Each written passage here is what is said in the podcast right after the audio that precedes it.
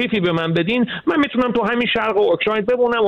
هم حالا تو همین وضعیت آتش زیر خاکستر باقی بمونه تا سال آینده که انتخابات پیش میاد دوباره این شدت می‌گیره. یا اینکه میگه نه اگر واکنش در واقع آقای زلنسکی رو واشنگتن نخواد کنترل بکنه من میام کیف رو هم می‌گیرم. فکر می‌کنه با این مسیر می‌تونه حالا منافعش رو پیش ببره. اما به نظر می‌رسه که خیلی کار دشوار و بغرنجی است. با توجه به این ائتلاف جدی که نه فقط در اروپا در بسیاری از کشورها علیه او شکل گرفته مبنی بر اینکه تمامیت ارضی اوکراین رو رعایت نکرده. بله.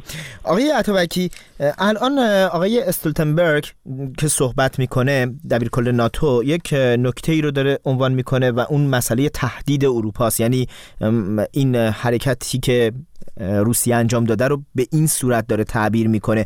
اینکه قرار دادن روسیه در برابر اروپا این فقط در قالب کلامه یا فکر می‌کنید که اروپا به طور کل فراتر از تحریم هایی که داره در نظر می‌گیره که نخست با صحبت های بوریس جانسون نخست وزیر انگلیس نخست وزیر بریتانیا هم آغاز شد. گام های بعدی رو هم برخواهد داشت در برابر روسیه. اجازه بگم که در تایید صحبت های دکتر بخشیته اعتقاد دارم که آنچه که به نقد برای پوتین مهمه مسئله امنیت روسیه است و این رو در بستر شکلگیری یک قدرت بسیار مطرح جهانی می‌بینه. فراموش نکنیم که وقتی ما در غرب اروپا نگاه می‌کنیم به وضعیت صحنه جنگ و صحنه رو در روی با خانشی که کشورهای اروپایی شرقی دارن متفاوته. یعنی شما اگر در کشورهای بالتیک بنشینید خطر رو بیخ گوشتون حس می‌کنید و نگران هستید. وقتی سی درصد جمعیتتون روستباره می‌بینید که کشوری مثل اوکراین با 17 درصد جمعیت روستبار مورد حمله قرار گرفت به بهانه بود و باش روستباران و حیات اونها. ما که سی درصد جمعیتمون روستباره دیگه باید در هدف بلافصل جمهوری فدراتیو روسیه باشیم. بنابراین تمام اینها یک نوع انسجام بیشتری به ناتو خواهد داد. ناتو سالهای بسیار پراکندگی رو پشت سر گذاشت. اینو همه در می‌دونیم. اما در حال حاضر با وضعیتی که پیش آمده به داوری من ما شاهد انسجام بیشتری در ناتو خواهیم بود و کشورهای اروپای شرقی نقش بسیار چشمگیرتری خواهند بود. به نقد رپ رو میشنویم که فنلاند تقاضا کرده که یعنی به جد مطرح کرده که بنشینه و به عضویت ناتو بیاندیشه. فنلاندی که دور بود. و همینطور کشورهای بالتیک خواستن که استقرار نیروهای ناتو در اونجا گسترش پیدا کنه. بنابراین ما حاصل این لشکرکشی که امروزه ما شاهدشیم یک جهان یک یک جغرافیای بقایت دو قطبی خواهد بود. یعنی چیزی شبیه جنگ سرد رو قائل هستید؟ بگم که جان؟ یعنی چیزی شبیه جنگ سرد رو قائل هستید یا متفاوت از اون؟ ببینید جنگ سرد هم بارها گفتم جنگ سرد متعلق به قرن بیستم بود. ما باید شاهد جنگ دیگه ای باشیم که اروپا رو اروپایی که این در حقیقت مورد اعتماد بسیاری اروپای غربی که مورد اعتماد بسیاری از اعضای و شرق قاره هستش یعنی اروپای شرقی در حقیقت اعتنا داری می‌کنه به اونجا در برابر روسیه قرار بده. حالا در اینجا اون چیزی که به نظر من به جد مطرحه و من می‌خوام از این موقعی از این صحبت استفاده کنم به اون اشاره کنم که مورد قفلت قرار می‌گیره موضع چینه. ما اصلا بهش نمی‌پردازیم که در این جهان دو قطبی که ما قرار داشته باشیم در قرن 21 چین چه موضعی در این بحران خواهد داشت؟ آنچه که داره اتفاق میفته خورند و پسند سیاست گذاری های سیاسی و اقتصادی و روابط بین الملل چین نیست. چین به هیچ وجه رو در روی روسیه رو با غرب نمی‌خواد به خاطر اینکه متضرر میشه از این. درسته که تا به حال اشاره کرده که همه دو طرف این مخاسمه رو به خیشتنداری دعوت کرده. ولی باید نگاه کنیم که در گام های بعدی چین چه در حقیقت اقدامی خواهد کرد و آیا از روسیه خواهد خواست که تمکین کنه و رأی بده به تمامیت ارزی اوکراین و فراتر از اون چی که خواسته پیشتر نره. ضمن اینکه تمام مسائل و مشکلات امنیتی روسیه رو می‌فهمه و با اون هم دله اما به هیچ وجه نمی‌خواد روسیه به عنوان یک قدرت منطقه‌ای صحنه اروپا رو متشنج کنه و در این تشنج صحنه در حقیقت چین هم ضررهای بسیار هنگفتی رو متحمل بشه.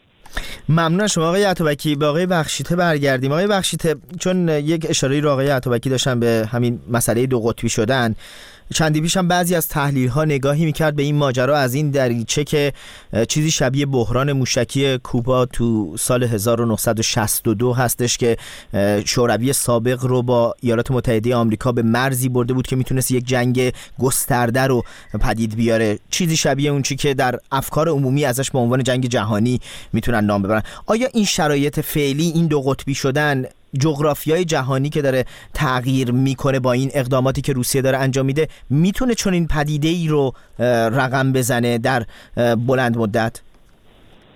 وقتی که صحبت از دو قطبی می‌کنیم به قول میخائیل بولگاکوف میگه که وقتی دو قطبی شکل بگیره یک سمتش در واقع فروپاشی یک سمتش پیروزی یک سمتش شکست یک سمتش پیروزیه روسیه مسکو همین سی و یک دو سال پیش بود تجربه کرد. یک بار در دو قطبی وارد شد و دید که چطور همه چیز رو از دست داد. خیلی به نظر اشتباه بزرگی میاد. اگر که روسیه تصمیم داشته باشه که بار دیگری در یک دو قطبی وارد بشه دو قطبی که این بار دیگه اون قدرت های سی سال گذشته رو هم نداره. و شاید ترجیحش این هست که در دو قطبی روسیه و چین بتونه قدرت منطقه‌ای فرامنطقه‌ای خودش رو احیا بکنه و حالا دستاوردهایی برای آینده برای خودش تصور بکنه. امروز اون چیزی که به نظر می‌رسه نه روسیه فقط واکنش جدی نشون داده نسبت به امنیتش. و من باز می‌خوام برگردم به همون صحبتی که خود آقای پوتین هم امروز داشت. یعنی اون اصلا احساس می‌کنه شرایط داره به سمتی پیش میره با توجه به بحرانی که حالا خود اوکراین از سال 2014 بعد نگاه می‌کنیم می‌بینیم اعتراضات بلاروس تو دو سال گذشته بحث اعتراضات قزاقستان درگیری هایی که از اون سمت بین تاجیکستان قرقیزستان وجود داره از این سمت موضوع قره می‌بینه. اون در کل خارج نزدیک خودش همه همسایه های روسیه همه اون کشورهایی که امروز جدا شدن شدن کشور قبلا عضو شوروی بودن هر یک از اینها با یک بحران جدی روبرو هستن. عملا روسیه به نظر می‌رسه که یک واهمه جدی امنیتی داره که آیا ممکنه این بحرانه تو گام بعد گذار بکنه بیاد کشور من رو در بر بگیره حکومت من رو در واقع با چالش جدی روبرو بکنه؟ به همین دلیلی که خیلی محکم ایستاده و این اقدامی هم که انجام داد می‌خواد بگه که من روی موضوع خارج نزدیک خودم کاملا جدی هستم. روی بحث امنیت کاملا وایستادم. کسی نباید برهم بزنه. این نظمی که وجود داره این موازنه تهدیدی که بعد از جنگ سرد شکل گرفته. و من گمان می‌کنم که خیلی دشواره. بخوایم بگیم که روسیه تصمیمی داره بر اینکه بخواد وارد دو قطبی با آمریکا بشه مضاف بر اینکه حتما تهدید اصلی آمریکا هم چینه و روسیه یک تهدیدی بود که آمریکایی ها هم موفق شدن با توجه به این موضوعاتی که پیش اومد. خب طبیعتا روسیه دیگه اون سیاست های توسعه طلبانه که واشنگتن به اون اعتقاد داشت و دیگه تونست محدود بکنه تونست مهار بکنه و خب روسیه از این پس من فکر می‌کنم ما شاهد یک دوره ای از انزوای روسیه در مسائل بین المللی باشیم. آقای عطابکی شما مایل هستید به صحبت های بخشیده؟ چیزی اضافه کنید؟ ببینید من اجازه بدید در راستای صحبت های درست آقای بخشیته اشاری بکنم به این نگرانی های روسیه. از منظر مردم که همیشه مقفول هستند در بررسی های ما و مردمی که در روسیه زندگی می‌کنن جمهوری فدراتیو روسیه و مردمی که در اتحاد جماهیر شاه سابق فروپاشیده در حقیقت زندگی می‌کنن. بسیاری از این کشورهای یعنی قفقاز و آسیای مرکزی. وقتی شما نگاه می‌کنید در 48 ساعت گذشته رادیو تلویزیون هاش نگاه گوش می‌دید و نگاه می‌کنید می‌بینید که فهفای در حقیقت رصد کردنشون یک نگرانی درش نهفته است. که آیا اوکراین و این در حقیقت تقابلی که وجود داره سرنوشت محتوم ما هم هست؟ وقتی که پوتین از اون رویای برپایی در حقیقت اتحاد جماهیر شوروی صحبت می‌کنه. وقتی که میگه که این فروپاشی ها به ضرر بود نقطه سیاهی بود در تاریخ آیا روزی هم به سراغ ما میاد کشورهایی که در سی سال گذشته استقلال خودشون رو به دست آوردن؟ این به جد برای قزاقستان جای نگرانی داره. این به جد برای برای گرجستان که دو بخش از کشور خودش رو از دست داده در 2008 جای نگرانی داده که بعد از این چه خواهد شد؟ و بنابراین یکی این رو با باید بهش توجه کرد که مورد قفلک قرار نگیره که این مسائل امنیتی که توجه پوتین رو هم مطمئنا به خودش جلب می‌کنه از سوی دیگه اجازه بدید به یک نکته بسیار هم مورد در حقیقت کم اعتنا شده بهش اشاره کنم و اون هم خود وضعیت مردم در جمهوری فدراتیو روسیه است. به خلاف این باور رایج که انسجام بسیار چشمگیر در این جمهوری وجود داره چونون نیست. ما بخش هایی هستن که در این کشور گرد هم آمدن تا این جمهوری فدراتیو روسیه تشکیل شده و همیشه رگه هایی از جداسری رو ما می‌تونیم اینجا و آنجای جمهوری فدراتیو روسیه سراغ بگیریم. در تاتارستان در شمال قفقاز و از این دست. بنابراین مسائل همونجور که دکتر بخشیته به درستی اشاره کردن این نگرانی امنیتی جمهوری فدراتیو روسیه و پوتین به ویژه جای در حقیقت درنگی داره. در نکته دیگه ای هست آقای بخشیته که مایل هستید شما بهش اشاره کنید. این موضوع رو هم عرض بکنم که روسیه شاید گمان می‌کنه که الان داره اون سناریوی گرجستان رو پیش می‌بره. حالا سرنوشت آقای زلنسکی رو هم به سرنوشت آقای ساکاشویلی دوچار بکنه. اما می‌خوام بگم که این عواقب واقعا می‌تونه متفاوت تر باشه. با توجه به همون بار اجتماعی که توی مناطق روسیه شکل گرفته به واسطه مهاجرت پناهجویان نکاتی که خود آقای دکتر عطابکی اشاره کردن ببینید بحث این که بحران بیاد در بازار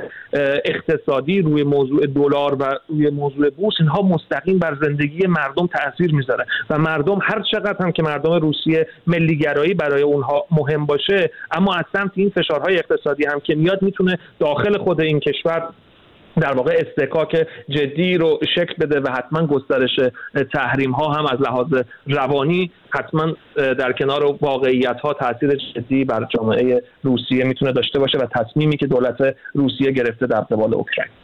وقت خیلی کوتاه. من چون بد ندیدم یک نگاه خیلی موجز و کوتاه هم آقای عطابکی اگر داشته باشید به موزگیری جمهوری اسلامی ایران در این میون. خب ببینید جمهوری اسلامی نخستین واکنشش این بوده که طرفین رو در حقیقت به مدارا و خیشتنداری دعوت کرده و بعد یه شاری هم کرده که البته این غرب بوده که باعث تحریک شده ناتو بوده باعث تحریک شده.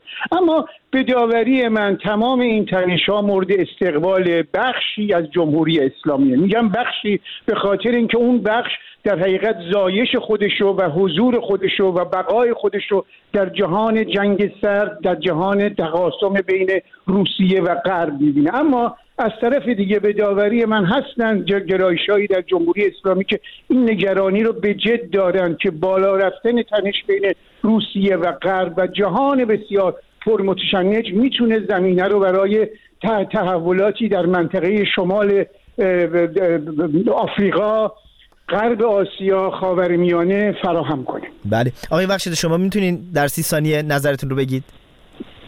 به نظر من هم بعد حاکمیت به هر حال حاکمیت جمهوری اسلامی از هر آنچه که باشه تقابل بین روسیه و آن چیزی که شیطان بزرگ می‌خوانه خب قطعا استقبال می‌کنه. از سمت دیگه به نظرم اصلاح طلبات حیف اونها هم استقبال می‌کنن چون اونها هم دل خوشی از روسیه ندارن و هر چی که بحران در سمت روسیه باشه استقبال می‌کنن و شاید بخوایم در مورد معدود در واقع اون افرادی صحبت بکنیم در جمهوری اسلامی که دغدغه منافع ملی رو داشته باشن که همونطور که آقای دکتر عطاوکی فرمودن حتما خب اونها می‌دونن که این بحران جدید می‌تونه موازنه تهدید منطقه‌ای و فرامنطقه‌ای رو در واقع تغییر بده و حتی منافع ملی جمهوری اسلامی رو هم در گوشه و کناری مورد تهدید قرار بده.